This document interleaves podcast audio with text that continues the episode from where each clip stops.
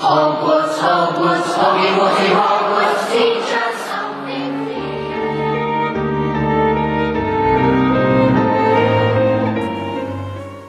Hello and welcome to Wizard Studies. I'm Audrey. And I'm Katie. And today we are discussing the most complicated character in Harry Potter, Part two. Yeah. Severus Snape, who also happens to be haunting Katie on this very day. Yeah, I saw Snape today, and there was just two, there's actually two does. They just ran through my Do you think it was right Snape and Lily reincarnated? They finally yeah, get to be together. Their afterlife together. Yeah. So if you haven't listened to part one of our Snape episode, go do that first, because this is just kind of a continuation of that, so... If we didn't mention something in this episode, we probably mentioned it in our first episode. Or we just forgot about it. Or it's just not important. Yeah, that too. Um, our patron of the episode is Mark. Thanks, Mark. You're a real homie. Thank you. Yeah. On that note, speaking of Patreon, we are making some changes to the podcast that will affect number of episodes that will be coming out and scheduling. So we just want to let you guys know. And if you're a patron, you already know this. They got the first-hand scoop. Insider info. Insider info. They're reporting live. Um, so I will be moving to London, England in a couple of months. And thus, the time change will present quite a conundrum for recording episodes. Yes. As you can tell, probably by our increased lateness for the past few months, we already struggle a little bit to schedule yes. and record. Um, so, yeah, we just decided that three episodes a month, because we usually do one every two weeks, and a Patreon episode was going to be too much for us, um, and we want Katie to... have some fun and hang out with some British people and develop ideally a British be, accent. And ideally be a British husband. Uh, this is actually... we're changing the podcast to the search for Katie's British... No, I'm kidding. Um, anyway, we are going to go down to one episode a month, roughly-ish, freeform. You no longer get to hold us to dates. Yeah. Um, we're going to go with the flow. Uh, but the idea is to keep up the podcast because we both like doing it. And it forces Katie to talk to me. Um, so we're going to do our best to keep it up with, at one episode a month. And since we also have kind of been struggling for topics lately, hence why we were yes. finally, our hand was finally forced to do Snape.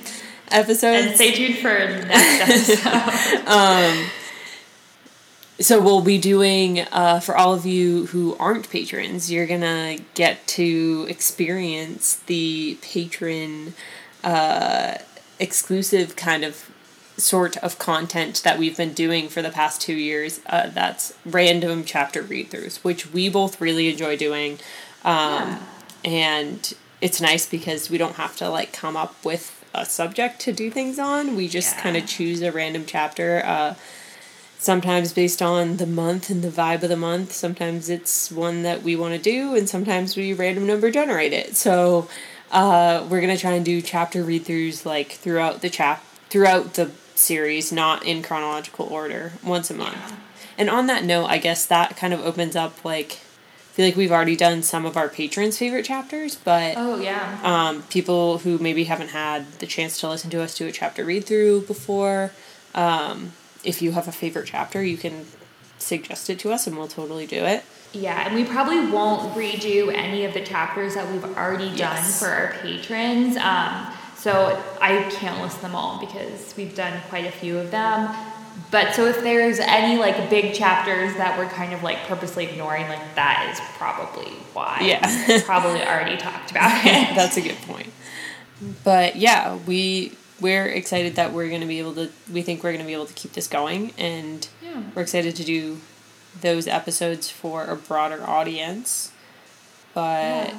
uh, if I love doing those episodes. I think it provides, like, we don't talk about kind of like where the where the story is a lot, and like the timeline. Yeah. I think those chapters are fun to kind of talk about them in greater context. I really like talking about kind of the like thematic port, like the thematic parts of the chapter, maybe some like interesting writing styles, writing techniques. Um, I always kind of, I just, I really enjoy the chapter episodes. I think they're fun and different for us. Yeah, definitely. Um, we will still, like, if if people also have topics that they want us to cover, we'll still do that. But I think we're kind of, I, I, I'm afraid to say it, but we have, we feel that we have exhausted, almost exhausted. Yeah, I'm sure there I mean, are plenty of topics that could be done, but we have done yeah. a lot of topics.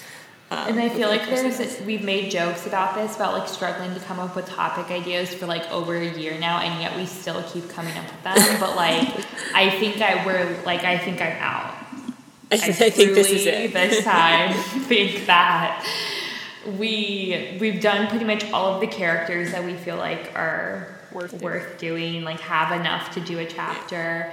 Um, we've done a lot of locations, we've done all of the subjects, we've done movies, it's just, we are, I'm dry. Yeah.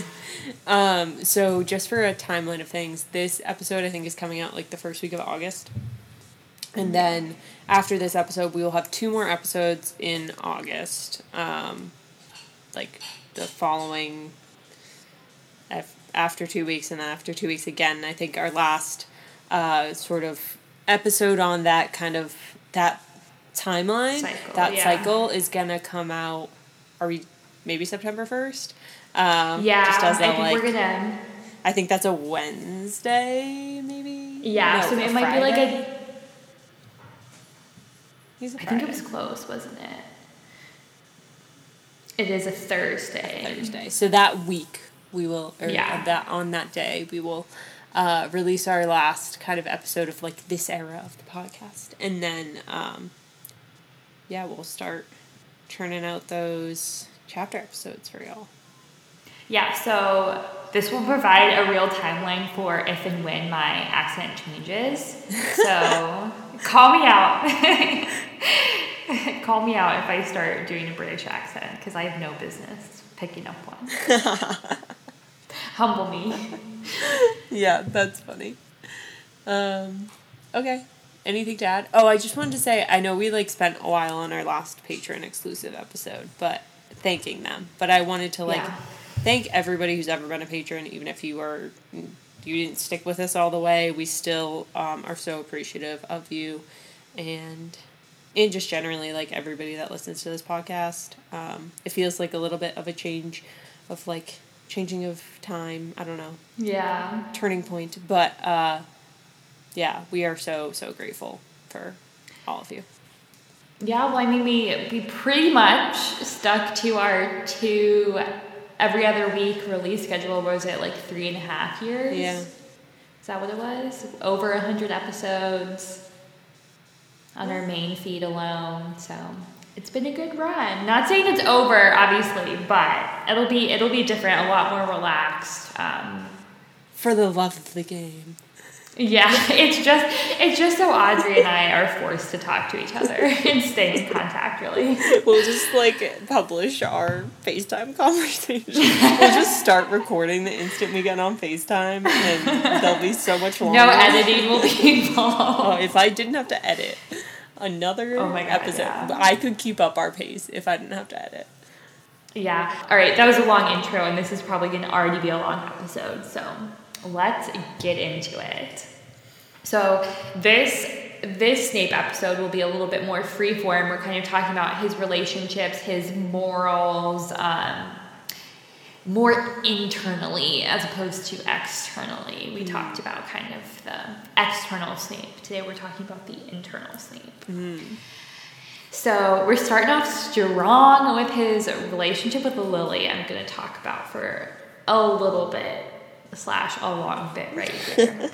So As I mentioned in the first episode, Snape met Lily when they were like at least ten years old because um, Lily had not gotten her Hogwarts letter yet, and it is like, I guess, like kind of confirmed canon that they received their letters on their eleventh birthdays. Um, so at least she was ten. I'd like probably say that they're both they're both like a year out from going to Hogwarts at minimum. So, so he would be around ten as well, right? Because we just yeah, that. yeah. Well, yeah, because his birthday is January, and he's right before, yeah. So they're probably both nine, ten. I can't imagine like too much time passes between now and going to Hogwarts, because yeah. like obviously she's still like she's already showing like outward signs of magic, can like semi control it. Um, yeah. But yeah, um, so Snape was drawn to Lily from the very beginning. Um, like we also mentioned in our first episode, he had been watching her for an undisclosed amount of time before they even officially met. So the obsession started right off the bat. Um, and he became like very attracted to her. And I don't like I don't want to make it gross. Like I don't think ten-year-old Snape's like, I can't wait to fuck this girl. You made it gross. Well, I say that using the word attracted. Oh, I even on my notes it says attached. um. Anyways, Snape. Snape was just like uh, very drawn to her. I think he was fascinated by her life a little bit. Um, we know that like Lily had a fairly happy childhood, a fairly loving family with loving parents and a somewhat loving sister for at least like childhood maybe, um, or at least up until this point, I guess, too. So I think that that was kind of this like Snape looking into like what he wished his life was. So I think there was a little bit of that element, as well as that I think like he really enjoyed kind of having like I, like power isn't the right word, but like knowledge, or like he kind of like could feel superior to her in a way that like he knew about the wizarding world. He was able to kind of like educate her on that. He was able to like prove that he knows so much and like impress her with his knowledge. Um, and I think he really enjoyed that, because I don't think he grew up in a situation where like he ever felt kind of like superior before. Mm. Um, so I think he kind of was drawn to that feeling as well. And it almost like, it comes off to me as kind of like he made her his little project. He was like, I can like kind of mold and shape her like view of the wizarding world, um, and kind of like make her feel like she needs me a little bit. Yeah. Um, which is like very manipulative, but then again, like he's a ten-year-old kid. It's like, I doubt he's kind of doing it with like super bad intentions, but it is a little... you know, not great. Um, so they do end up going off to Hogwarts together. Granted, they do have a, they, their relationship is not all smooth sailing until the end of it, and fifth year after the O W Ls. Even before they left for Hogwarts, like Snape makes that branch fall and it hits Petunia, mm-hmm. and Lily's like not happy about it. And then like even at Platform nine three quarters, like they avoid e- or Lily avoids him, and then he kind of like tracks her down, and he was like, "Why aren't you talking to me?" Mm-hmm. Um, so it was always kind of a rocky relationship, and it seemed like it was always kind of like Snape making mistakes and Lily having to like yeah. apologize for him. I'm a- I'm actually really glad that you brought this up, because um, I feel like a lot of people like to point at like the fracture in their relationship and blame the Marauders, or blame James, or blame her being in Gryffindor and those kinds of stuff. And I think uh, maybe these early fractures are more due to like Snape's insecurities that come from his early childhood, but uh, like there are fractures because she still loves her family, and he is yeah. show he is already showing the fact that like he does not care about the people that he cares that she cares about. Like yeah. when you love someone, you care about everyone that th- like is adjacent to them, and he is already showing, even though like yes, he's a very immature young child, but like these things persist in that like he only cares about wanting to have her to himself, and that is like that is like the initial fracture, is like the fact that he's trying to take her away from Petunia and away from um her family. Yeah, and he even is like, because there's also, at this point, there's also the, like, Petunia wrote to Dumbledore to try and yeah. get into Hogwarts, and he's like, oh my gosh, she, like, she won't be let in, like, very, like, he's mean to Petunia off the bat already. And he, he does, like, to make this very clear, like, he does not want Petunia to be let in, because then, like, Lily has another bridge to the magical world. Yeah, and he kind of wants to be the only connection. Like, he wants to be her only friend, yeah. honestly. Um, so, also on the train, like, I don't, I don't know if, like, because we know that Ron doesn't, like, super know about, like, sorting in the houses. He just kind of knows that he's supposed to be in Gryffindor at this point, and, like, Slytherin's bad. But, like, even Snape is like, oh, I can't wait to be in Slytherin, and, like, you better be in Slytherin, too. It's like, does he just, like, anybody who knows Lily and then, like, knows what the criteria is for getting into Slytherin, like, she would not be sorted into Slytherin. So I don't know if this is just a case of, like, Snape being kind of, like, so blinded and, like, we must stay together at whatever the cost, or if, like, he just doesn't understand the sorting. It's kind of implied that eleven-year-olds, like, when you come in, you don't know everything. Um, but I thought that was really interesting. It's like, why? Like, that that will never happen. Yeah. um... And so they spend their time at Hogwarts again. Like, it is not just the incident after the O W Ls. Like, we see, so that I'm getting a lot of this from Snape's memories um, in seven. And so we see a lot of memories from before Hogwarts, and we see, like, the Hogwarts Express where they first run into the Marauders, and Lily first kind of, like, tells the Marauders off and kind of defends Snape in a way. Um... But then also, like, the next thing we get, like, Harry just says, like, they're a little bit older, like, time has passed. So we don't know the age of this. But this is where we see that, like, he's already starting to hang out with Death Eaters. Lily has already told him that she doesn't like who he's hanging out with. They're bad people. And this is also where we get that, like, the incident with the Whomping Willow and, like, James saving Sirius's life has already happened. So we talked a little bit about the timing of this in our first episode, and I think we, I, I totally forgot about this. So this, I, like, I would guess that this was, like, third year. You know, like, a little bit, like, third or fourth year. Yeah. I don't think yeah. it's the same as the O W L year, so... Um, just when the incident occurred. And so he's already obsessed with the Marauders at this point. Like, Lily's like, why do you care about them so much? He's like, well, do you know where Lupin goes? He's sick every month at the full moon. And she's like, I don't care. Like, you can tell that, like, they are just, like, so fundamentally different people, even at this point, that, like, they were never going to, like, work out in a way that they were going to stay friends, especially not be in a relationship. Um, and so then there's the incident at, and during fifth year after the O W Ls, where he calls her Mudblood after she stands up to him in front of the Marauders. Oh, also, wait, backtracking a little bit. In the in the the first memory that I was talking about, the one that I think is, like, third or fourth year, Snape is like, you know, James Potter fancies you, but, like, you can't. I won't let you. Mm-hmm. And then he's kind of, like, so disgusted at the idea of them dating. He can't even, like, put it into words. And Lily's like, let you. Like, let me. Like, what are you talking about? First off, like, I think James is an arrogant toe rag, just like you. That's where that quote comes from. Um, and then it's even said that, like, Snape totally wasn't paying attention to whatever she said yeah. after she called James an arrogant toe rag. But anyways... So, again, like, feeling a claim over her. Like, he won't let her. Like, you are not involved in her decision-making for who she's going to date, my friend. And then, like I said, the incident in fifth year. Um, again, like, Snape calls Lily a mudblood. I will say, we kind of almost gave Snape too much credit in our first episode. Because we were talking about how, like...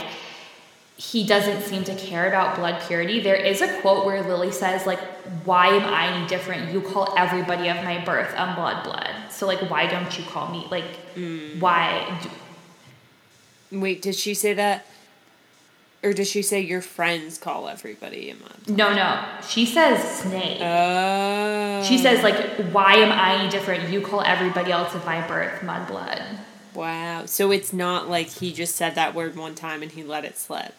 Like, he no, let it slip, like, in reference to her. To her, but he yeah. used that word. Yeah, presumably. Okay. So we gave Snape way too much credit on that. Go back, edit it. I know it's already out, but edit it. um. So yeah. Then this is obviously, like, we talked about this in our first episode, so I won't harp on it, but this is more kind of like the straw that broke the camel's back, not yeah. so much the, like, inciting incident for, like, why their friendship breaks up. Like, again, like I said, pretty early on, it was clear that, like, they were just not, they have different morals, they have different values. Yeah. Snape literally joins a gang that's, like, wants to kill everybody like Lily, so. Can I just say that this, like... Okay, first off, if he calls you a racial slur, he doesn't love you. If he calls you any kind of slur, he doesn't love you. And um, this... Uh, I want to interject here because I feel like it's grounded in, like, their uh, time at Hogwarts.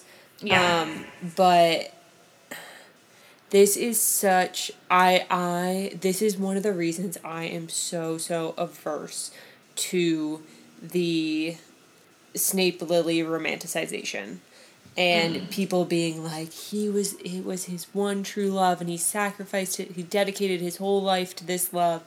And it also ties into, like, something that the fandom has done with, like, shipping Draco and Hermione. And mm. I just want to say, like, if somebody's mean to you, and this is particularly, like, it's always portrayed as, like, in school, like, a, a yeah. boy is mean to a girl, usually, is the, like, the portrayal of it. Like, if somebody is mean to you, like, that, that doesn't mean that they like you. And if that's how they're no. showing that they like you, like, I'm putting, like, you know, like, like, like, you know, how, like, parents always tell their daughters, like, oh, the boy's mean to you because he thinks you're cute, like...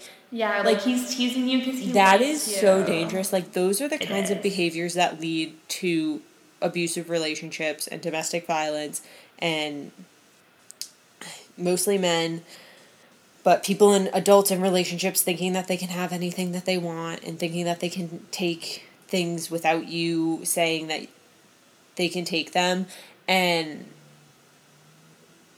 don't ever, like, I feel like most of our listeners are probably at the age where they realize this now. So I'm telling our listeners, don't ever tell your children, don't ever yeah. tell somebody else's children that a kid in school is being mean to them because they have a crush on them. Because yeah. that's fucked up.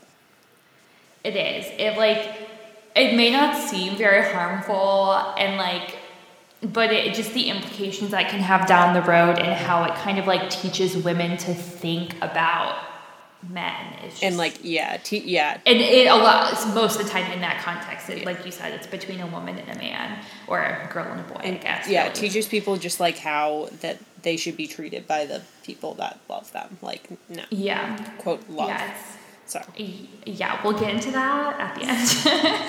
um shoot I was gonna say something else, sorry if that totally derailed you. No no no no it's okay.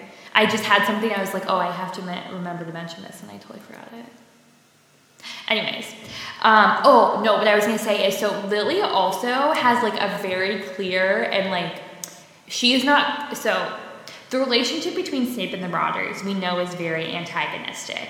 But I think something that Lily sees that sometimes readers refuse to if they're kind of defending Snape is that Snape a lot of the time is antagonizing the Marauders. Now, I'm not saying that, like, that makes the bullying and the abuse that the Marauders in turn, like, do to him any better. But, like, Snape is sometimes, in the few instances we see, kind of like a willing participant in this, right? Like, yeah. he knows that, like, the Marauders are bullying him, but he continues to, like, follow them around, antagonize them. Yeah. Like, we they even say, like, in the instance with the O W Ls, it's like, Snape was, like, it seemed as though he was, like, sitting just close enough to, like, show the Marauders, like, he was alone, yeah. I'm, like, open free prey.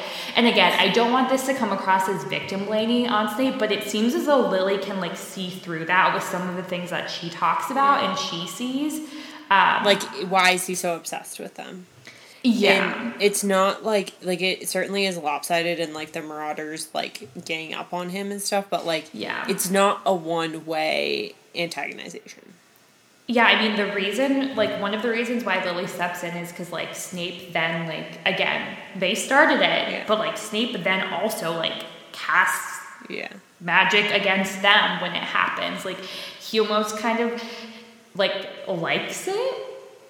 Yeah. I, like, I, I don't want to go far. I guess I don't really want to go as far as saying that, but, like, it kind of seems as though he likes whatever is happening between him and the Marauders in some way. Like, he continues to follow them. He continues to dig around in Lupin's, like, whatever that is. Yeah. Um, he's just, like, obsessed with them as well. And, again, I brought, I bring this up because, like, it seems as though Lily sees that and is kind of like, yeah, they're a dick, but, like, you're kind of also being a dick, you yeah. know? Yeah. Um, then, so we don't see any other memories. From this memory, the next memory that we see is Snape coming to Dumbledore saying, like, he's coming after the Potters. Yeah. So we don't know what their last two years at Hogwarts were like, but I can imagine that it went something like Snape always trying to beg Lily for forgiveness and Lily shutting him down. Yeah. Um, I would like to think that Snape gave up at some point, but I just don't really believe that in my heart of hearts. Yeah. Um, and again, like I talked about, and everybody should know by now, Lily obviously goes on to start dating James in their seventh year and then get married pretty quickly after. Um... And hopefully after Hogwarts, it doesn't seem as though they had any contact interactions. Um, Snape was kind of like caught up in running with the Death Eaters. Caught up in um, being a terrorist. Yeah. um, and I think like he kind of threw himself into that. If I had to guess, like he has nobody else. I think he probably kind of just like went all in. Yeah. On the Death Eaters, because um, he had really nowhere else to go and nothing to do, and nobody else, nobody who liked him, nobody else who liked him, I guess. Um, but we do know that Snape never stopped, quote unquote, loving her. Um, every as soon as he found out that Voldemort was going after the Potters, that that and that alone is what made him switch sides because of his, again, quote unquote, love for Lily. Everything he did for the rest of his life was for yeah. that. Love. And uh, let me just, I will point this out again later, but it was him finding out that Voldemort was going after Lily, or him thinking yeah. that Voldemort was going after Lily. He didn't care that it was the Potters. He didn't care that it was Harry. No. It was Lily. He didn't care about James or Lily's son at all. I mean, there's even in that memory, Snape is like, you have to protect her, and Dumbledore is like, so you're fine with her husband and child dying? And Snape's like, oh, fine. Like, protect them too, I guess. It's like, okay. He's like, if you must. I mean, they're going to be living together, so, like, it just makes sense, I guess. Um, Snape's ideal scenario so. was Dumbledore being like, you're right. I will separate Lily from James and Harry, and she'll actually come live with you for protection. Yeah. yeah. That's what he was going for. Like, sounds good. Like, wife swap. Uh, so I do want to have I want this to be a little bit succinct because I I don't want us to get off the rails, but I wanted to talk about love versus obsession, and obviously I think it's pretty clear that Audrey and I are both on the obs- on team obsession, not team love. So just a few quick points. This is not exhaustive. These are just the things I came up super quickly when I was typing away earlier today. um And so I think one of the biggest things is that, like, he feels a claim over her. Like, he is, like, you know, like, when America went to the moon and they, like, stick their flag on the moon. They're like, America owns the moon. That's basically what Snape did. He's like, I found her. She's mine. It's like Snape never, like, pardon my French, but, like, they never had sex, but Snape, like, Snape, like, took her, like, Wizarding World virginity, and so he's, like, she is Sorry, mine within the Wizarding World. Like, no other witch or wizard gets to, like, claim to her. Yeah, that's, I mean, that's he's basically, like, like I he discovered feels like, he, like, claims founders, right? Yeah. He's, like, finders keepers. Is this not how this works? Um, and again, I point you to the "let me" scene. I think that like pretty clearly illustrates that like he feels a ownership of her. Yeah. Um, the matching Patronuses, I think, is kind of like my classic example, at least for me, when people are soulmates, they don't have matching Patronuses, they have complementary Patronuses, such as the doe and stag, or as the terrier and otter, mm-hmm. as like is pretty like widely talked about in the fandom. And Tonks is kind of like, we don't really know, because it just look, looks like a large black, or a large dog. We're not clear whether it's a werewolf, but that was temporary, and maybe she was obsessed with him at that time because well, she was, like, trying to get him back. And I'll point out, like, that's not Lupin's Patronus. That, right? Yeah, that is true oh. as well, yeah. Well, is it a dog, though? It's not a werewolf, I know that, but is it a dog? So is it actually matching? Um... Do we know the Patronus? Oh, no, like, it's yeah. just... Mm. Isn't it He casts non-corporeal? Yeah. Yeah, he only casts non-corporeal. Because I think um, so I guess we don't like know. Maybe would be a wolf, but he doesn't like to see yeah. it. But I think that that is an extenuating circumstance. And honestly, actually, you could use that as evidence for... Not yeah, against Tonks and... Yeah, what if they're not the exact same dog? Not against Tonks and Remus's... Lupin, I can't, I couldn't think of his name, not against Tonks and Lupin's relationship, but you could use it as evidence of the obsession thing, because actually, like, we know that they did not have a healthy relationship at that time. Yeah. Like, she, yeah. he was telling her that he couldn't be with her, and she was obsessing over it, and she was trying yeah. to convince him, and that's the time period that her Patronus took that form. Yeah, I, I, I buy that. Um, so I think that's, like, one of the classic examples, because Snape it has a doe, which is what Lily says. Exactly. Exactly, tactily. Um, and then lastly, again, kind of just the quick notes. Like, again, like we talked about, like, when you love somebody, you tend to, like, also love the people that they love, or at least care about the people that they love. We see multiple instances with Petunia at the beginning and then with James and Harry later on that he gives zero fucks about the people that Lily loves and cares about. Like, you know, there's, like, always that classic, right? Like, sometimes when rom-coms end, they're, like, they don't actually end up together because they realize that they're, like, better off apart. And they're like, but I, like, want you to find love. And, like, I'll be happy for you when that happens.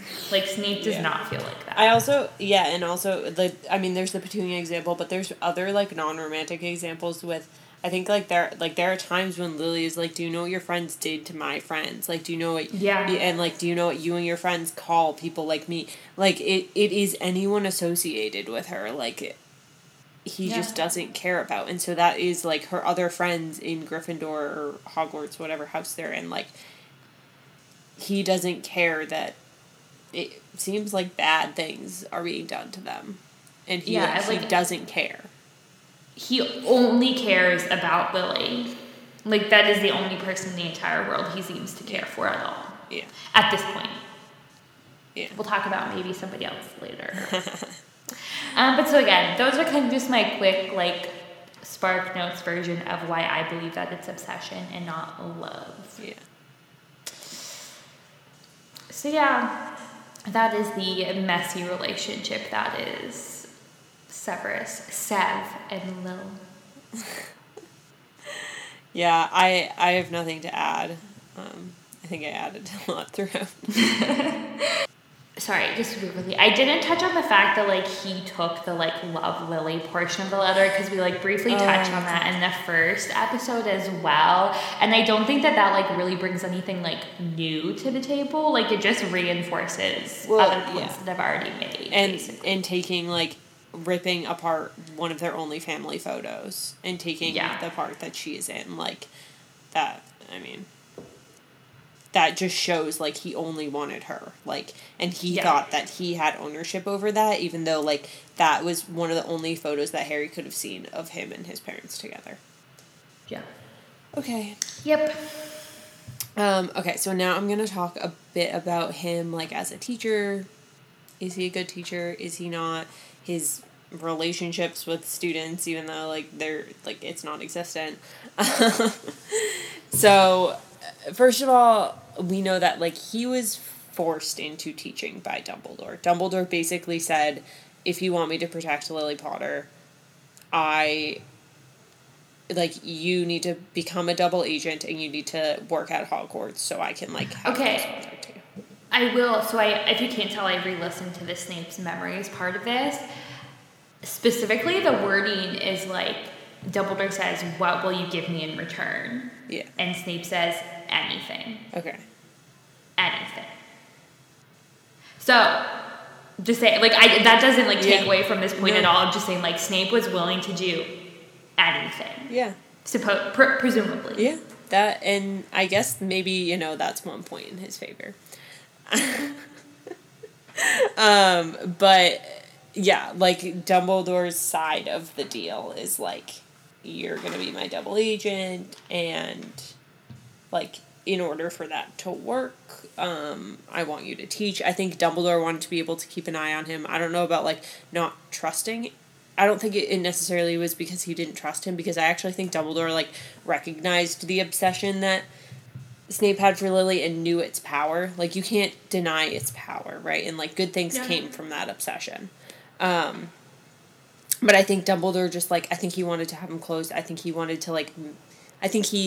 he wanted to make sure that Snape didn't slip more for, so for, like, Snape's protection. Like, he wanted to ha- mm. keep Snape away from the other Death Eaters and stuff.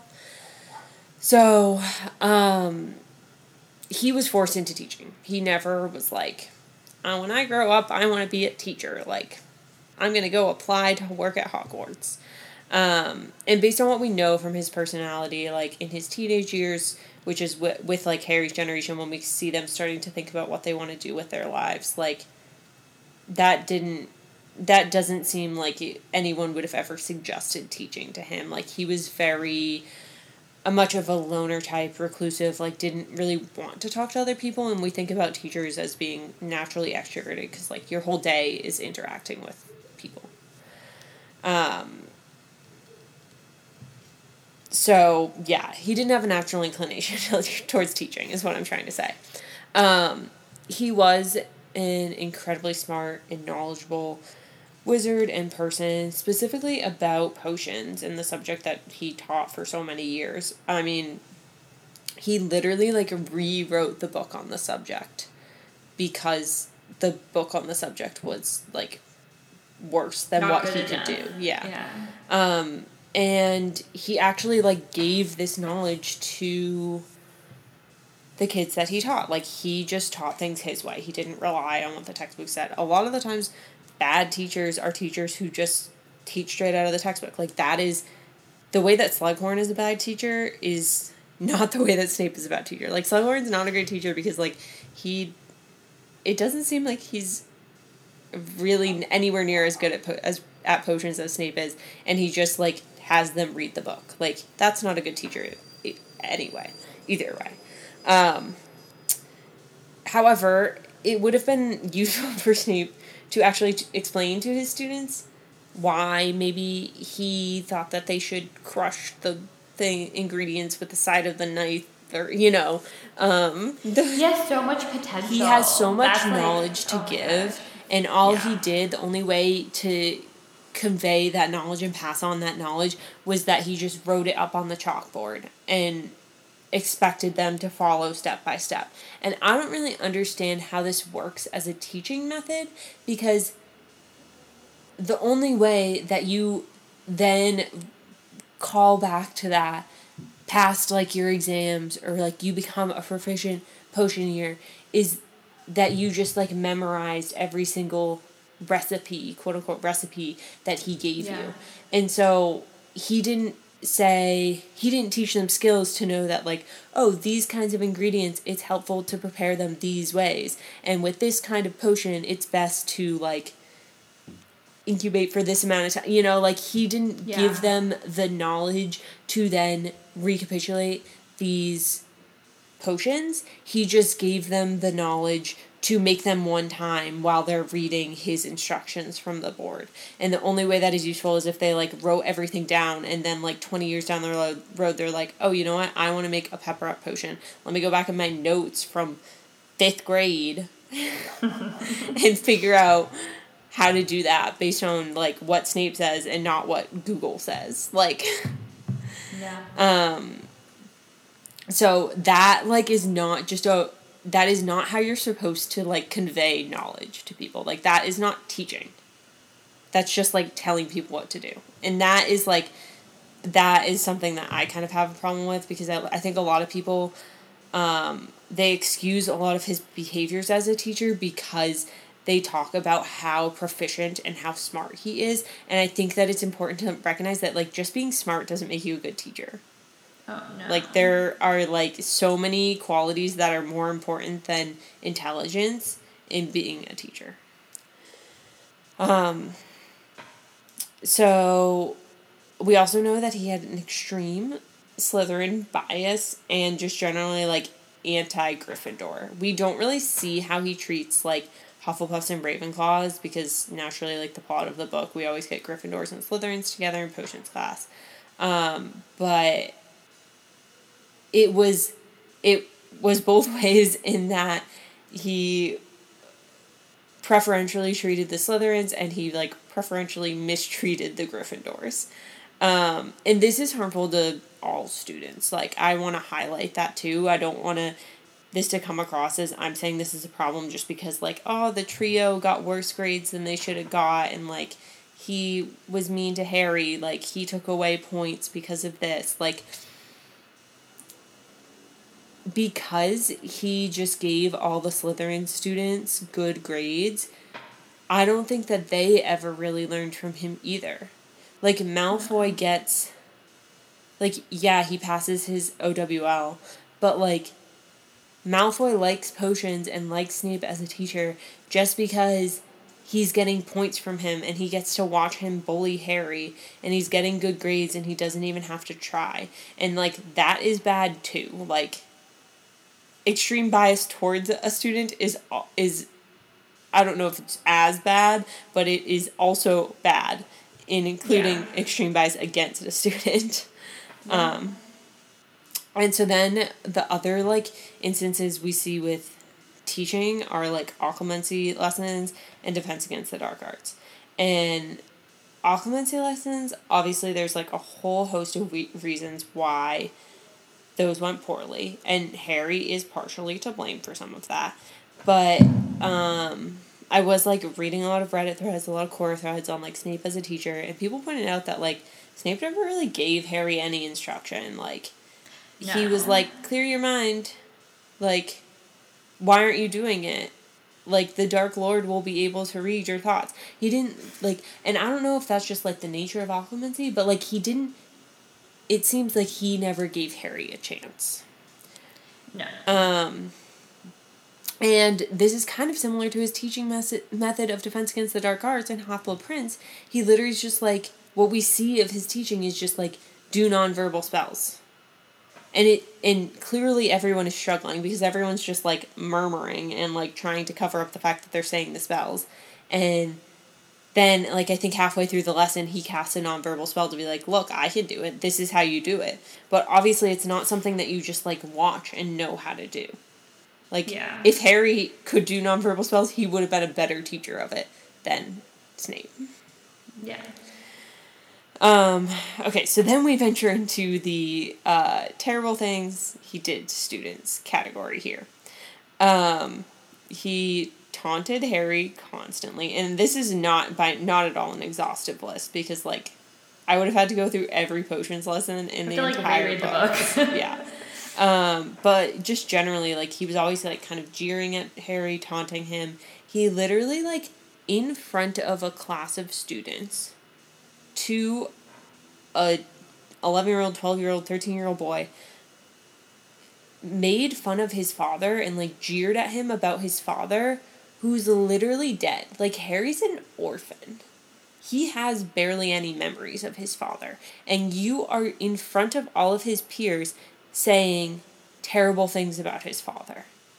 How is Harry, one, how is Harry even supposed to know to, like, how to defend his father? Because he doesn't know him as a person. Like, you are tainting the memory that he has of him and the impression that he has of him without, like, Harry can't go home to his dad and be like, oh, are you really, like, were you arrogant? Like, there's no, like, repairing that sort of image that you paint of of a kid's dead parent. You know, like, Snape has more control over how Harry sees James than James does.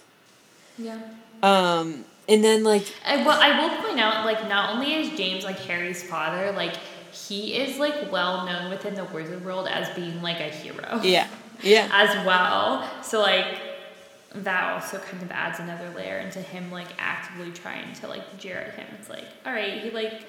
died saving the rest of the wizarding world, yeah. But go off, I guess. Yeah, for a war that you were fighting on the other side of, you know, yeah. Like, stuff with the first wizarding war, like, I don't know, Snape, like, Snape was barely on the good side of that. Like, yeah. Um, and then also just, like, as a, more so, like, on the, as a teacher part to Harry, uh, like, setting aside all of the, like, bullying and stuff, like, he would just, like, give him zeros because his work was, like, less than average.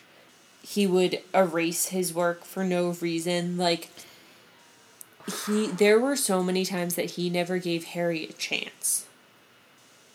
And that is, like, that is just, like, not being a teacher. Like, he was actively, like... hindering Harry's education. It wasn't even like he just w- was deciding not to teach him. He was like actively making Harry's education worse in those instances. No, like what he did is like if a teacher was grading a test and they're like, oh, you got the first question wrong, zero. Yeah. Like there are a couple times he's like, sorry, that potion isn't one hundred percent correct. So then he just like gets rid of it all. And it's like, all right, like, I would have gotten, like, an eighty or whatever. Like, you made me get a zero. Right, like, and it's invalidating, like, any, like, you know how, like, I don't know, teachers always say, like, if you try, like, if you put your name on it, you'll mm-hmm. get a fifty, you know? Like, ha- yeah. like Harry, he invalidated, like, he, he invalidated, like, the hard work that Harry put into it and the time that Harry yeah. put into it. And it, like, honestly made it so that, like, it would have been just as beneficial for Harry to just not go to class. Yeah. Um, with Hermione, oh, we have the teeth in- teeth incident, which uh, I know Katie talked about last episode. It's, like, one of her least favorite things ever. Um, but, yeah. like, he literally bullied a teenage... He was thirty-something years old, and he bullied a teenage girl for her appearance. Wow. She, like, after she had been jinxed. Like, while she was having, like, a medical condition happen to her. Yeah. And she was already crying about said, like, insecurity, yeah. medical condition, appearance. Yeah. Um, and he also called her an insufferable know-it-all. Like, he took the one person, the one student in his class that, like, wanted to learn and wanted to, like, share the knowledge that they had, and he demoralized her. Um, and that's, like, really fucked up. Um, and then, of course, we have all the tormenting of Neville, um, including the poisoning of Trevor, or attempted poisoning. Threatened poisoning, yeah. yeah. Um, and I just want to remind you, like, he was Neville's greatest fear. And this is a boy, this is a thirteen-year-old boy, whose parents were literally tortured into insanity. Like, Neville is not, like... He's not, like, the most sheltered, privileged baby that, like, he hasn't, he doesn't have anything else to be his greatest fear. Yeah. Like, he has seen some shit. And his greatest fear was his teacher that he had to see every day. Because I, I would assume that they see Snape every day, even if... Yeah, like, they don't like take class with him every day, but, like, right. And, like, live in the school where this teacher lived. And Neville had to face that for, I mean, at least for three years. Snape was his greatest fear. Probably more than that. Probably, like, until Order of the Phoenix. Yeah.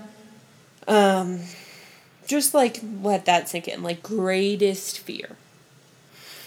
Like, think about the other things that characters have as like, Boggarts. Like, Molly Weasley's Boggart is seeing everyone she cares about dead. Well, it's, like, not even like that. It's, like, some of the kids' Boggarts are, like, snakes and spiders. Yeah.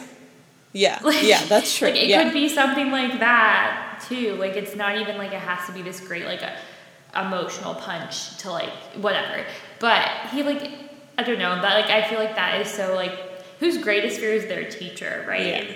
I feel like if anything, it would be like for a thirteen-year-old, like a snake, a spider, a scorpion, yeah. sharks. Yeah, yeah, you make it your point. Like heights. Um, I don't know. That's just like, yeah, dang. It's sad, and the fact that everybody laughs at it. Mm-hmm. Um. Okay, and then uh, shifting gears again. Um, another aspect of him being a teacher is that a lot of people point to the fact that Harry learned so much from the Half-Blood Prince in that textbook. And they point to that and they say, look at how much knowledge Snape had to give. Harry was made a better potion maker, like, when not from, Sl- like, from Snape rather than from Slughorn, all these things. And someone on Reddit, I think, put it really, really, really well. Um, their name, this was like seven years ago they posted it. Their name was Caecilius in Horto? I don't know. And it, they said, I would argue that the fact that Snape's teaching was only useful to Harry when Snape was not the one giving that teaching is evidence that Sna- Severus Snape is, in fact, a very poor teacher, as his presence clearly makes his students perform worse than they otherwise would. It wasn't anything about Harry's natural predispos- predisposition towards or uh, affinity towards potion making. It was literally, he was getting the same information either from a book or from a chalkboard with Snape standing over him, and he did better when he was reading it from the book and Snape was not there. Because Snape yeah. wasn't adding anything. He wasn't explaining anything further. His presence wasn't beneficial at all. His presence was harmful because he jeered at Harry and taunted him and erased his work. So literally his presence, they said his presence makes students perform worse than they otherwise would. That is the opposite of a good teacher. Yeah. Um. Anyway, coming to my concluding remarks. Uh, just, like, overall, I think Snape is a really good example of, like, even if you are extremely smart, that doesn't make you good, a good teacher. And there are so many other things that Snape is the complete opposite of, or his traits are the complete opposite of the traits of good teachers. Like, he... Like, good teachers provide the best environment for their students to learn. They make them feel safe, supported, confident. Snape did not do that for any of his students, I would argue, because I think even the ones that he was favoring, he was not um, providing the best environment for them to learn. Good yeah. teachers don't show bias, they and they do grade fairly. We never see him do that. They don't bully their students. We see him bully students every class we see with him. And they explain why things should be done one way, and they actually talk to their students about the work, and they don't just write something on the board and pace around. That is, like, just... I think writing something up on the board is the equivalent of making somebody read out of a book, and that's what people always complain about with Umbridge. Yeah. So, yeah. Obviously, like, I don't really see any argument for Snape being a good teacher. And no. Yeah. That's... No. That's no, that. That's the tea. Um, so next, I don't have as much to talk about as my previous section, but I'm going to talk about his relationship with Dumbledore, because so much of this happens, like, quote-unquote, like, off-screen. Yeah. It's like we see... Like, okay, we see Snape and Dumbledore interact, like, a fair bit, I guess, throughout the series, but with, like, out the context that we, like, don't have at that time, it's kind of, like, does it make... It, it doesn't... It doesn't... doesn't lend any insight, really. Yeah. Um, so, I, again, I just don't have as much to say. But Dumbledore was the headmaster at school at Hogwarts while Snape was there, but there's, like, no indication that they ever had any, like, relationship, any run-ins, any... Yeah. like, I don't know, like, I'm sure, I, I know for sure Dumbledore was, like, aware of Snape. Like, I'm sure he watched very closely the Slytherins, in particular the people who kind of, like, ran with the Death Eater crowd. Yeah. Um, I just don't know if, like, Snape ever really did something, like, outwardly enough to have been, like, caught and brought to the headmaster's office. I think Dumbledore was just kind of, like, aware of him. Um, and the first real interaction that we know of and see between the two of them is the first time Snape comes to meet Dumbledore after the prophecy, pleading with him and saying that they're going after the Potters. Like, he's chosen the Potters as the, as he's chosen Harry as the child. Yeah. Um, Dumbledore was, like, actually kind of funny in this interaction. Like, he kind of, like, baits Snape into, like, like how I mentioned earlier when Dumbledore's like, so you're fine with her, like, her husband and son died. He kind of, like, baits him into these situations, like, is very skeptical and, like, really quite taunting of Snape mm. throughout this interaction and even the next one um, that we see. And I think that from there, like, we do know that Dumbledore has, like, a very strong, rigid trust in Snape, like, throughout this series at least. Mm. I don't know when that, like, became solidified. Like, I don't know if it was, like, the day after this. He was like, all right, I'm all in. Or if it did take, take some time. I would like to think it took some time. Um, maybe it was, like, seeing Snape react to, like, Lily's death. It was like, oh, shit, like, he was... He was, like, for real about this. Um, but I don't know. But, so then the next interaction we see is Snape and Dumbledore talking after the massacre at the Potter house. And this is where we see, like, a little bit of Dumbledore's manipulation come out. Mm. Um, he... So, like... Snape is crying. He's like, she's dead. Dumbledore's like, the... you know, no big deal. Dumbledore is like, well, the boy lives. And he's like, why do I care about the boy at all? And Dumbledore's like, well, he's Lily's son. And, like, when that doesn't work, he's like, you know, he has her eyes. Like, you remember her eyes, don't you, Snape? And so we see, so manipulative. we see a little bit of the classic Dumbledore manipulation come out there. Um, and, like, when he says that, Snape kind of, like, quiets and is like, all right, I'm listening. Tell me more. um, and so this is when he kind of, like, turns it around into, like, well, like, you can, you can do right by her. Like, if you loved her so much, then you need to do everything you can to, like, protect her son. Like, turn that love for her into something productive. Um, and Snape's like, what do you mean? Like, the Voldemort's dead. Like, what danger is he in now yeah. anyways? Dumbledore's like, we both know. He ain't gone for good. So this is kind of where, like, Snape was kind of, like, working for both sides before, but this is where we see, like, the iteration of him working for both sides from here on out. Before this, it was to help protect Lily. After this, it's help to help protect Harry, yeah. and it's in a different way. Um, and so then this is also the interaction where we hear Snape make Dumbledore promise that he will never tell anyone. And it's, like, kind of unclear in the scene, like, what he means. Like, he he means don't tell anybody I was in love with Lily. But does he also mean, like, don't tell anybody I'm actually on the good side? Does he really mean, like, don't tell anybody I'm actually, like, here to protect Harry? Yeah. I was kind of interpreted as the Harry thing. It is, like, kind of unclear. Yeah, I think it's the Harry and the Lily thing. Because, like, yeah, obviously, obviously Dumbledore's, like, he's on our side. But he never has anything to, like, back that up because Snape made him promise to never say, like, why yeah. he's on the good side. Do you think that, like, like, Snape, uh, okay. Uh, when Snape died, like, he gave Harry these memories. He obviously wanted Harry to know more than he just, like, he didn't just need Harry to know. Dumbledore's orders were to tell him that he, like, had to die. Yeah. Uh, he could have just passed along, like, that memory and those relevant to it, but he, obviously, he gave his whole, he gave Harry the whole story of his, his own whole story. Yeah. Do you think that Snape intended for Harry to tell the whole Wizarding World that? Like, hours no. later? Like... Snape clearly no. didn't want people to know, and it wasn't just like, don't tell people because then like they'll they're gonna come kill me because they're gonna find out I'm on the other side. Yeah, like, it's like he was ashamed. Yeah.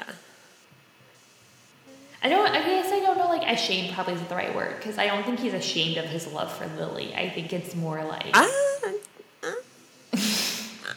he like he doesn't need everybody to know. Maybe. Yeah. Yeah. Okay. Snape. Even regardless, like, if if Lily were not his love and he would, like, take away these parts from his character, uh, if he was just, like, in love with an ordinary person, like, he's not a shout it from the rooftops kind of guy.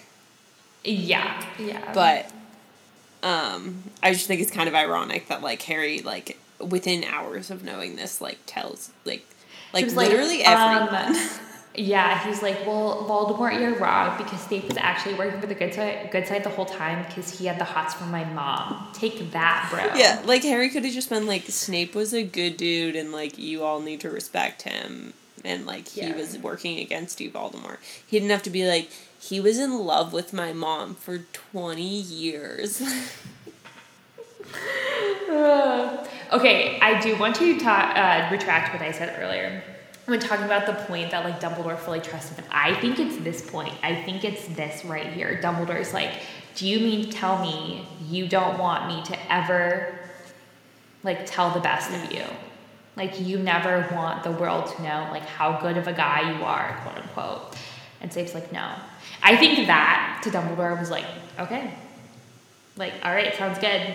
Like, we're on. I think that, yeah, I think that it was then that Dumbledore maybe realized the power of whatever Lily's hold over Snape was.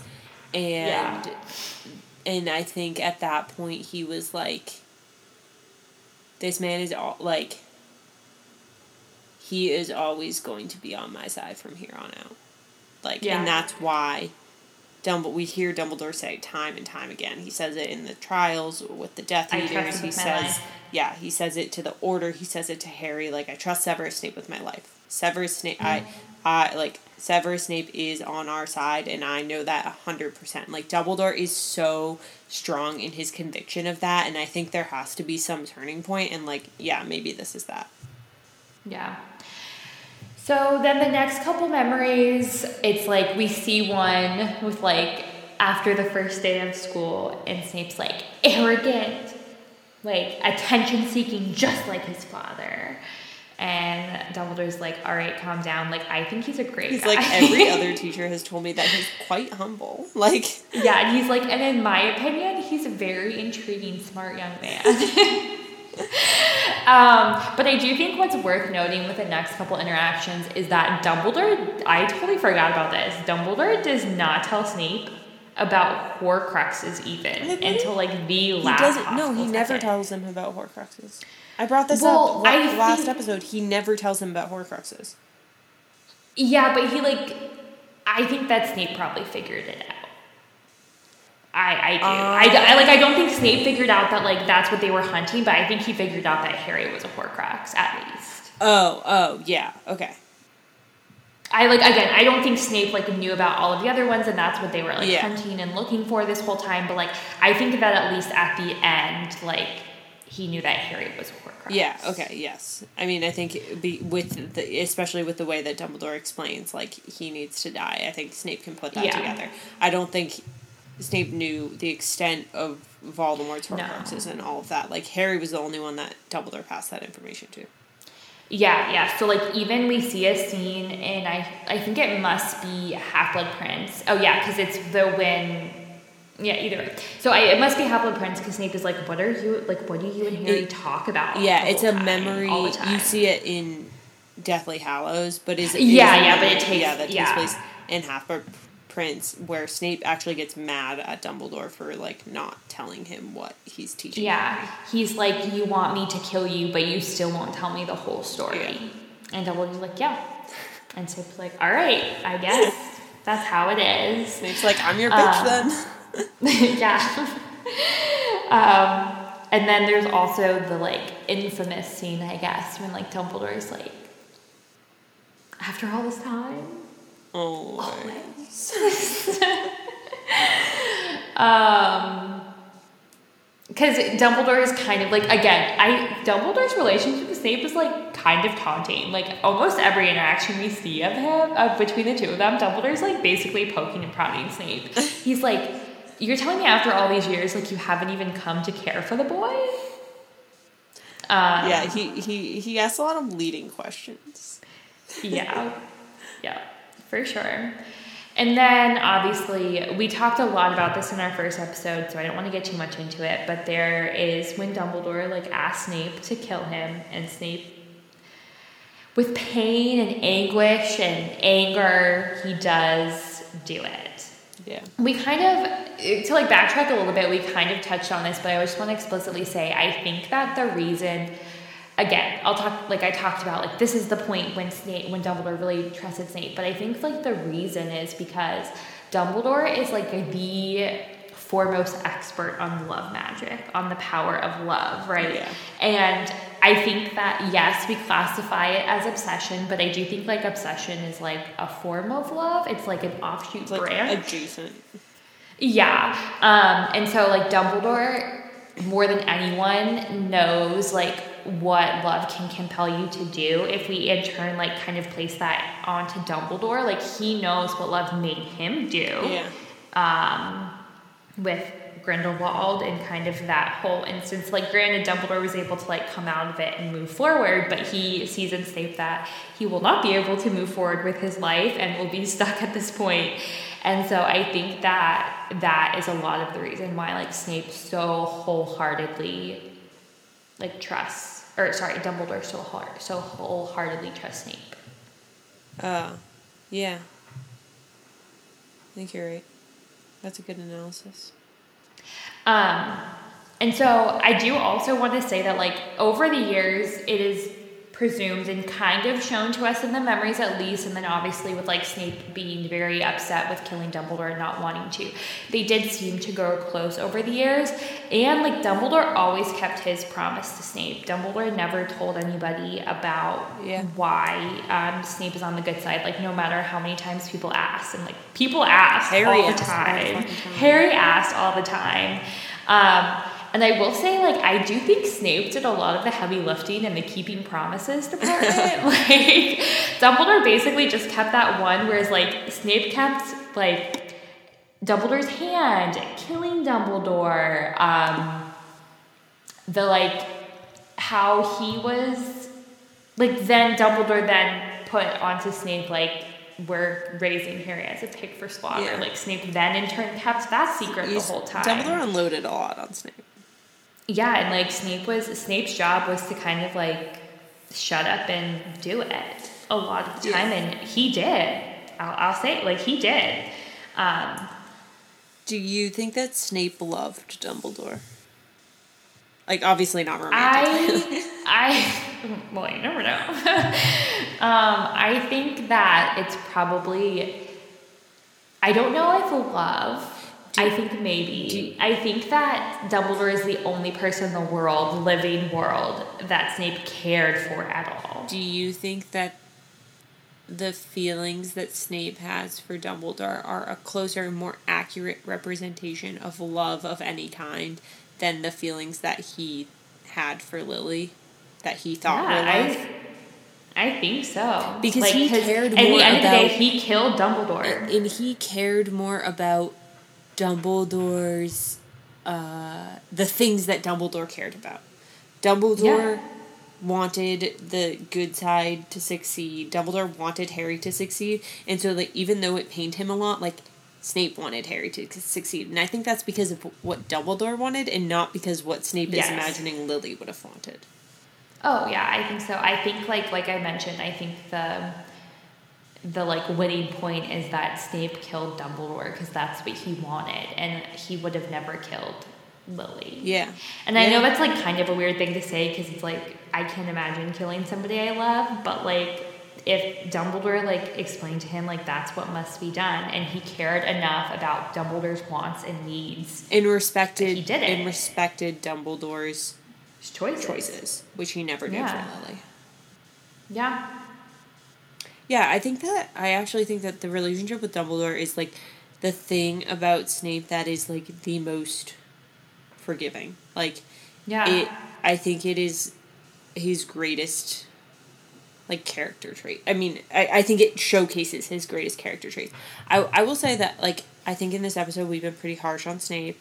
Um, rightfully so, I think. But in our previous episode, we we were quite forgiving of him. And we talked a lot yeah. about his bravery and his, like, good attributes. And I think that, like, Dumbledore brought those out. And those are evident in his relationship with Dumbledore. And they are severely missing in his relationships with a lot of other people. Yeah. Okay. Next. Yeah. So, uh, this, like, last section I have is just good guy slash bad guy debate. um, and I was originally kind of, kind of, like, I don't know, like, not make it my section and just, like, talk about it between the two of us, but I had already given you two two sections, so I wrote a lot of notes. You can lead the discussion. Yeah, how about that? I wrote a lot of notes, but uh, I think we're pretty much, like, in agreement, but, you know, jump in whenever. um, so, just, like, in general, like, arguments people kind of make, like, in his favor, I guess. Um, they talk about how he fought for the good side, and he served Dumbledore for all these years, and he saved Harry's life on multiple occasions. And those, I am not denying. I I say, you are right. Those are all true things. However, that does not make him a good guy. Um, yeah. They say that he loved Lily, and I think that Katie did a really good job breaking that down, and whether or not that was really love or obsession, and whether or not that was being a good person. Um, and they say, like, it's not really, like, in his favor of being, like, Snape's a good guy because, but they, like, say, Snape, we can forgive Snape being a bad guy because he was bullied by the Marauders and he had an abusive childhood, and we can point at all these reasons that we know about from his past of why he is the way he is. Okay, so I'm going to kind of go through some of those go through those reasons and, like, give my rebuttals. um, so, Snape only fought for the good side because he was personally affected by one person. One person that Lord Voldemort killed. And on top of that, Dumbledore used that as leverage. So, first of all, the first part of that sentence, think about all of the people that Voldemort killed that their deaths did nothing to make Snape want to leave that side.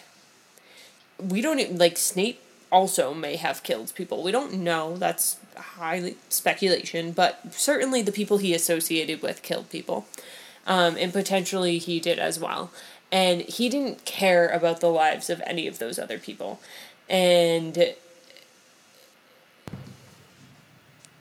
all of those people leading up to Lily's death, it did not affect his conviction or his, even even if it was a meager, like, conviction to stay on the Death Eater's side, like, it did not change that. He was a Death Eater. He, like, one hundred percent was a Death Eater until it was like, oh, this one person might die. Um, he did not even care that Lord Voldemort wanted to kill Lily's husband and son, which we've talked about so many times, but, like, We, how can I not repeat that? Like, he didn't even care. It wouldn't have even changed his allegiance if Voldemort had just killed Harry, had just killed James. If like if we had if the like uh, dream scenario for Snape would have happened and, like, he was able to, like, protect Lily separately, like Lily stepped or like Lily stepped aside even.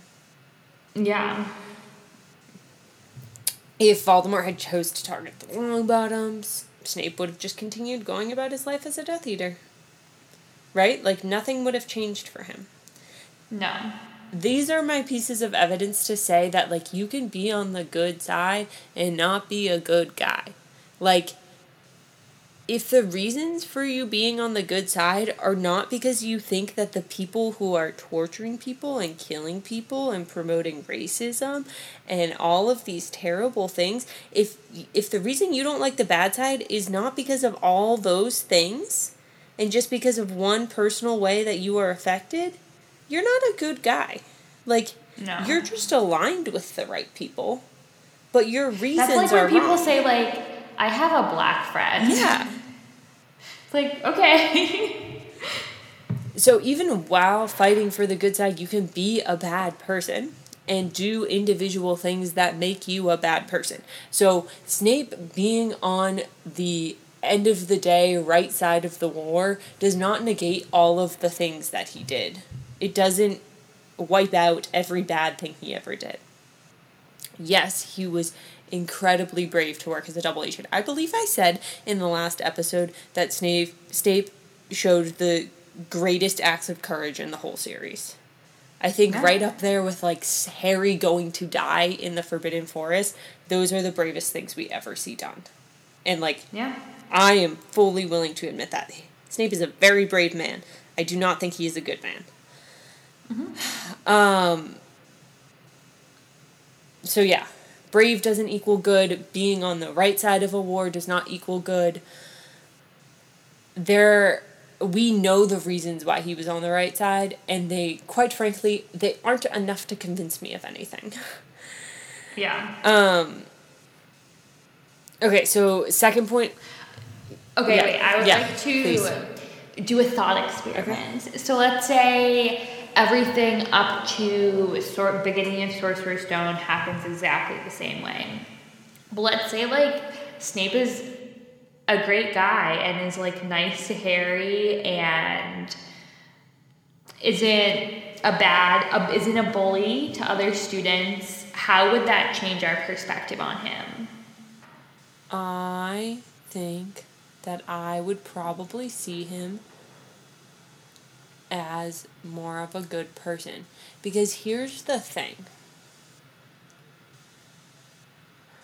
I don't know if I would see him as fully a good person, because I think, like, a good person would have, like, the line would have been drawn a lot sooner than when Snape drew the line for in the mm-hmm. first Wizarding War. So I'm not yeah. fully saying he's a good guy. But I think that the the problem with him being on the, quote, right side of things is that people use it as a blanket defense for every bad thing he's done. And the majority, yeah. we know that he did bad things as a Death Eater, but the majority of the bad things that we see him do, obviously, occur from Sorcerer's Stone on. Yeah. And it kind of shows that, like, even though he's fighting on the right side of things, he doesn't really believe that.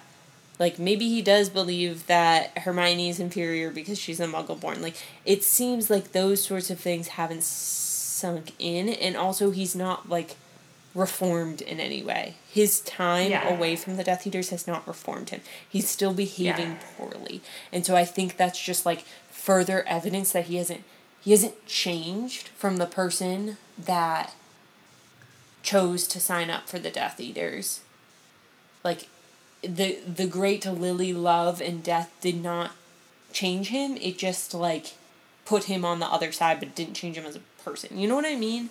Yeah, I, I think the biggest thing is, like, let's say that scenario occurs. Like, I think that shows growth. Yeah. And I think one thing that Snape in canon does not show is said growth. Yeah, yeah. Because, like, we, we, I mean, readers, characters with a good redemption arc, almost, like, almost nothing better than that, right? Like, we, right. as consumers, love that. Love that storyline. Everybody roots for an underdog, you know? It's kind of the same thing. But with Snape, it's, like, he doesn't show us that growth, and so that's why he's not a true, like, a good character reform, a good character arc, in my opinion. Yeah, I think Snape is an incredibly complicated character to read, but I think he yes. does not have a redemption arc, because a redemption arc is, like, over time that character is changing. And the yes. only thing about Snape and the great reveal about Snape is that Snape has been the same. Snape has been the same yeah. since nineteen eighty-one. And it uh, maybe sometimes appears to be an arc to us because we don't know. We see him as one yeah. way for so long, and then we find out that he was actually this other way. But he was yeah. actually that other way the whole time that we know. Yeah. It's no arc. It's just a straight line. Yeah. Um. So, yeah, I, I don't want that to come across as that, like, Snape isn't a greatly, isn't a great character isn't written well, because I do believe he is. I just don't think yeah. he's that yeah. character that I was talking about that has a good yeah character. I think character growth. I think your thought experiment. I think that's a really good question, and I'm not entirely sure where I stand on it, because honestly, you heard me talk about him as a teacher, and I detailed the bullying and that kind of stuff, and and.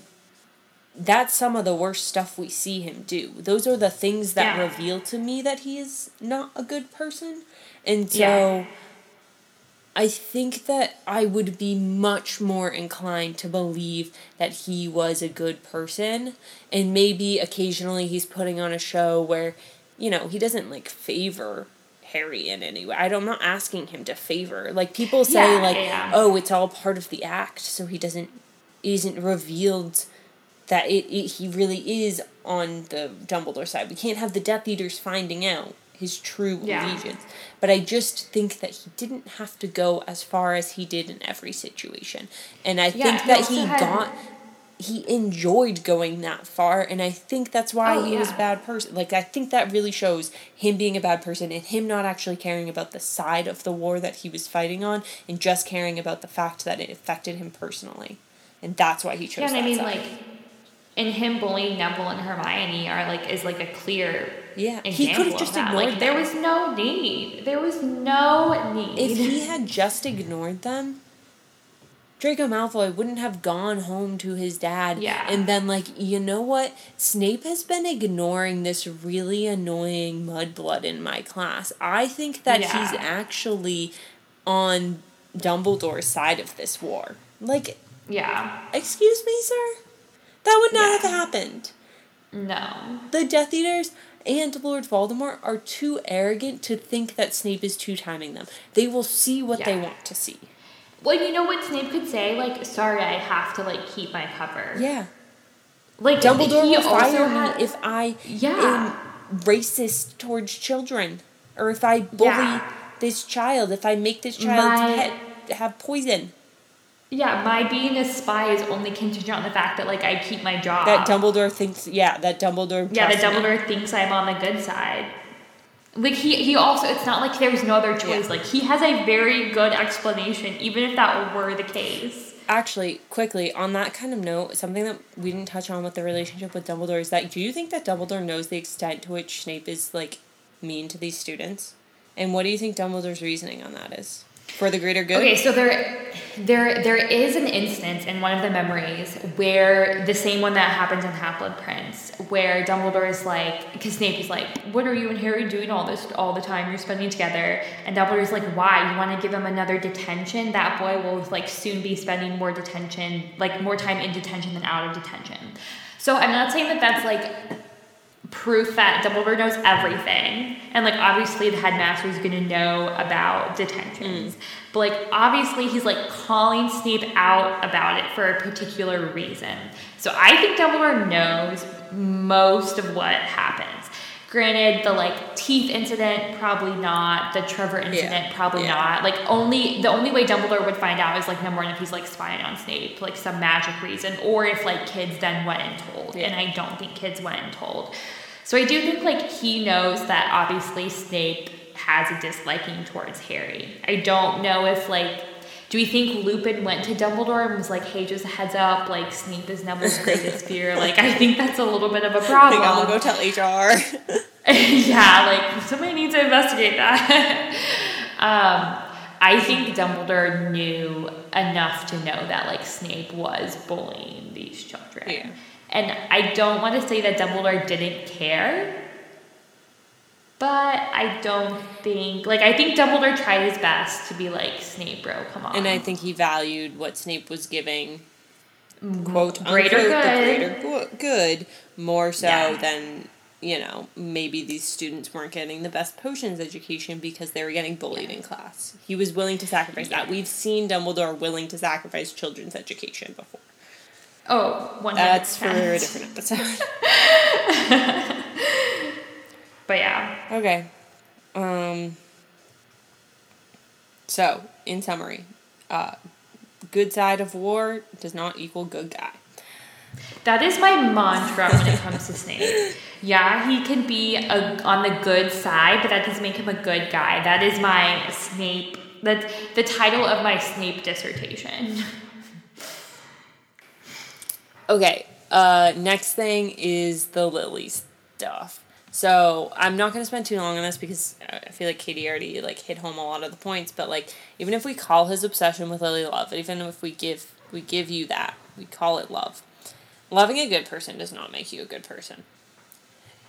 He did not love Lily enough to care about anyone close to her, right? Her family, Petunia, James, Harry, her friends. He wanted to take Lily away from everyone and have her for himself. And he still called her a racial slur, and his love for her was not enough to make him not a racist, yeah. to convince him that he shouldn't fight for the racist side in the war, that, like, the war that literally wanted to eradicate people like her. Um, so, yeah, because, like, we see Lily as kind of this, like, shining angel, right? Like, she's very much a martyr in within series, within fandom. There's, like, a lot of people don't see any bad that Lily Evans Potter did. And people take Snape's kind of uh, love for Lily and appreciation of her. And if you can love something so pure, then you must also be good, right? How can a bad person love a good person that much? And I think that when we poke and prod at his love for her, we see that, like, his love was kind of malicious, and it, uh, it, he didn't actually love her for the fact that she was a good person, right? He, if he had loved the, like, good qualities and good kind-heartedness about her, and not just the fact that he was, she was kind to him, if he had loved the fact that she was kind to everyone, and that, you know, she approached everything in a non-judgmental way. If he had loved those things about her, maybe you could convince me that loving Lily Potter makes you a good person, but that's not what he loved about her, and we know that. He yeah. loved that she treated him that way, but he didn't want her to treat other people that way. And that's kind of, like, Lily's thing, is that she was, like, kind of, like, she was good to everyone. Yeah. Um, and then finally, uh, there's the... He was bullied for, by the Marauders. He was abused and neglected by his parents. And these things are, like, we can point to them and we can understand his bad behavior, and therefore we can excuse it. And I think that that is a dangerous trope, because,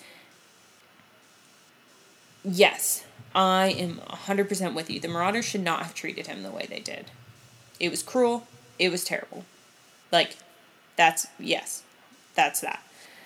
But they were sixteen years old at the time. And Snape, at age thirty-something, is still using that kind of as an excuse for the way that he is acting. And he is acting even worse to children. The sixteen-year-old Marauders were mean to Snape. They bullied Snape day in, day out. Like, that was bad. thirty-something-year-old Snape was mean to sixteen-year-olds and thirteen-year-olds and eleven-year-olds and bullied them day in, day out. I'm not saying that I'm trying to hold him to this higher standard.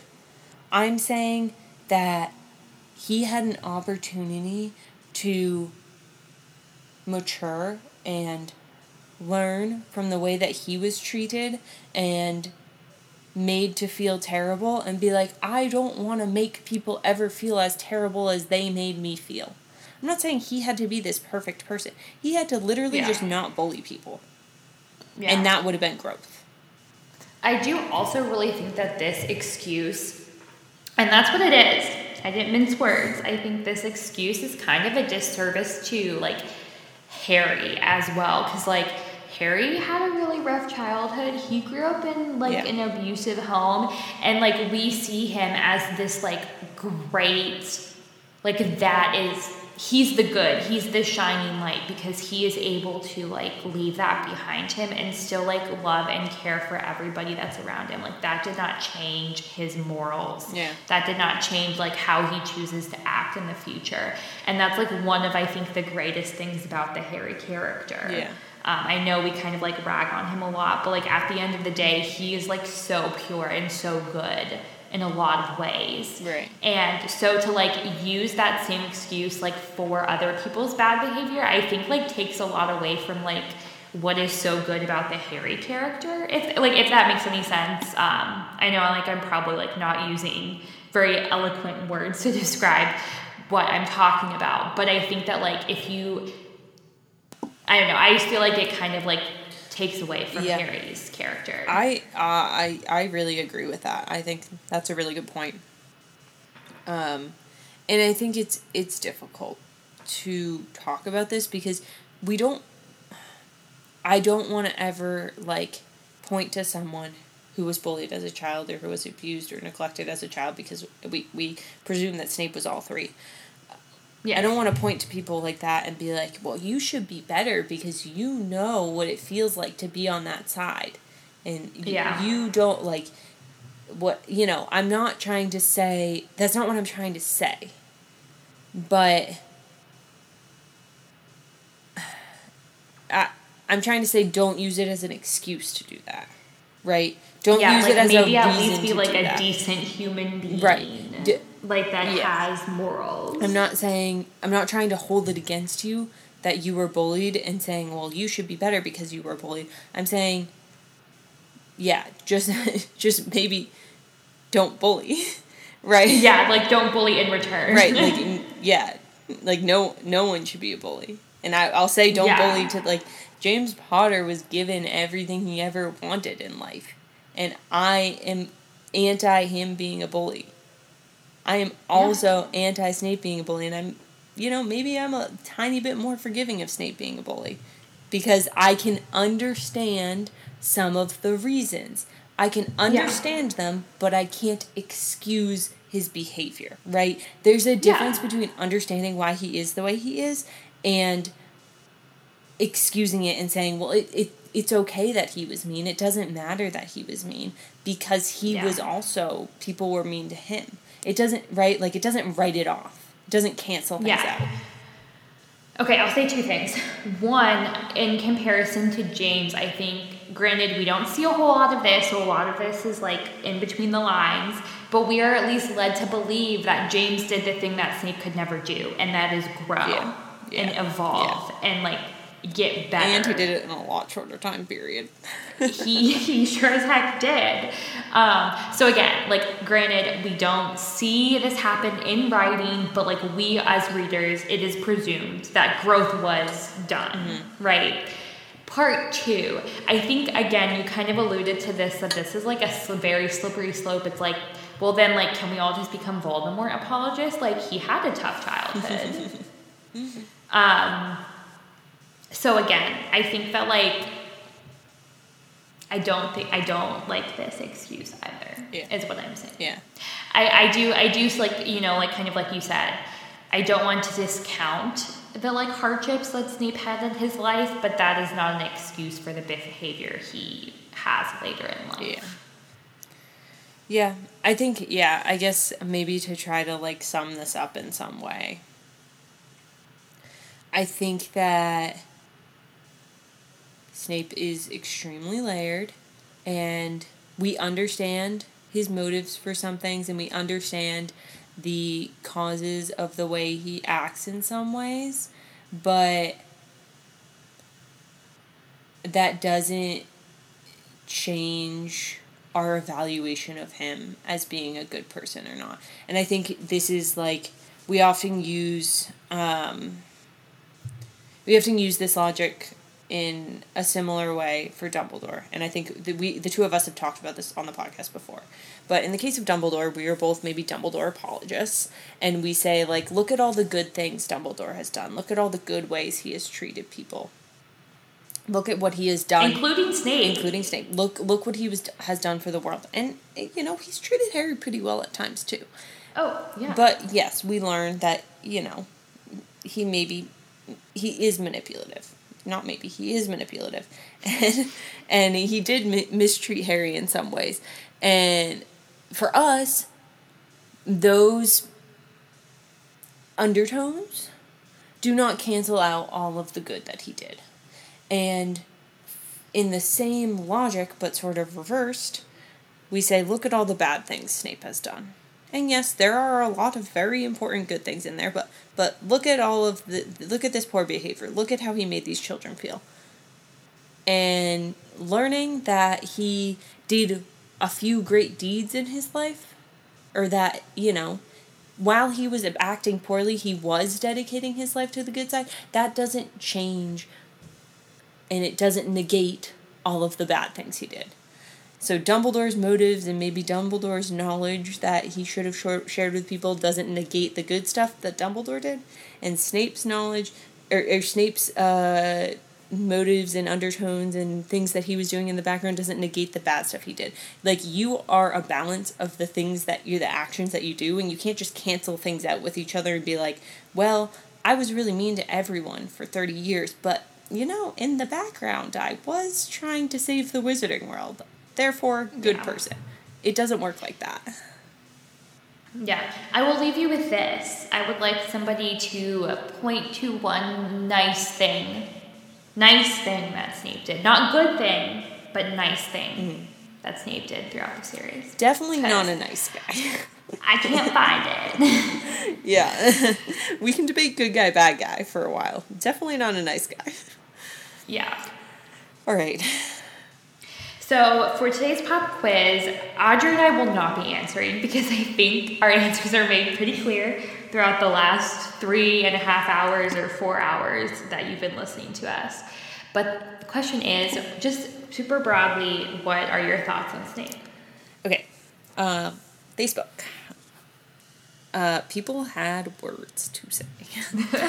uh, so Linda said, James was an ass to him, so his dislike of James was just. He truly loved Lily and was heartbroken. He hated Harry right away because he was James's son. He just as easily could have loved him for being Lily's son. He was blinded by his hatred for James. And I think that's, I like yeah, that. I think that's a really good point. I think um,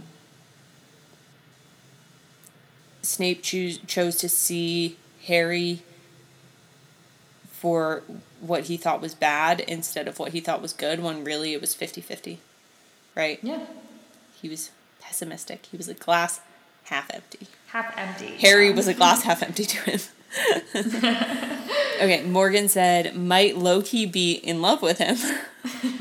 Oh no, Morgan. I hope we've convinced you otherwise. She said, I know he's terrible and was literally Neville's biggest fear, but unfortunately I fall for the bad boy you really want to fix up trope. Oh my goodness, Morgan. Also, aware his obsession with Lily was unhealthy, but if I was on the receiving end, I wouldn't be upset about it. I also think he's a badass because he was able to deceive Voldemort for the majority of the story. I agree with the last sentence. Morgan. Honey. Okay, and Morgan, I hope you're really talking about, like, in writing, your yeah. favorite trope is, like, bad boy want to fix up. I truly hope for your own well-being oh, that it's not, like, your taste in yeah that. Let us know if you're good. If you need help, we're here. um just just check in with us, all right? So Michael responded to Morgan and said, that's right, think about that. He was able to deceive Valdi, being right there with him in his inner circle. That's incredible, really. Yeah, Snape is a hero on so many levels, and I I, I yeah, I agree with that. with that. I think Snape is a hero, and yeah, I like that Michael just addressed that part of that comment. um, you know what they tell you, kids, never meet your heroes, so. Lisa said Snape did a great job being a spy for Dumbledore, but he definitely didn't need to be as mean to Harry and other students as he was. That was, Lisa, you said what we just said in an hour and forty minutes in, like, one sentence. Good job. Um, True. Michael said, I'm sure his meanness was just part of his being undercover, pretending to be working for Voldemort. It makes sense. You don't want anyone in Hogwarts to ever think Snape was given was even remotely favoring or giving preferential treatment to Harry. Again, there's a neutral. We addressed Yeah, there, that. there's a neutral. Yes. Like, you could not bully and you could not give preferential treatment. Yes. You could even be, like, a little bit mean to Harry, and I would excuse it, honestly. Yeah. Just throw in, like, one potion banishing. Like, all right, I can live with it. um, okay, Micah said, worst teacher ever. No matter what your feelings are or who his chi- who a child, so- whose child somebody is, there's no reason that a teacher should treat their students the way Snape treats those students. As a teacher, I understand not liking a child, but they get treated as everyone else does in class. My personal feelings do not affect the way I te- treat a student. Yes, Micah, you sound like a good teacher. Michael responded, all true, but this is a fictional story after all. If he were a proper professor, he'd be boring as a character. I mean, I yeah, I guess he would be. Yeah. True. Um, and then Leia said he had a compelling background, but I really can't get over someone knowingly bullying children. And that's a pretty Agreed. good answer.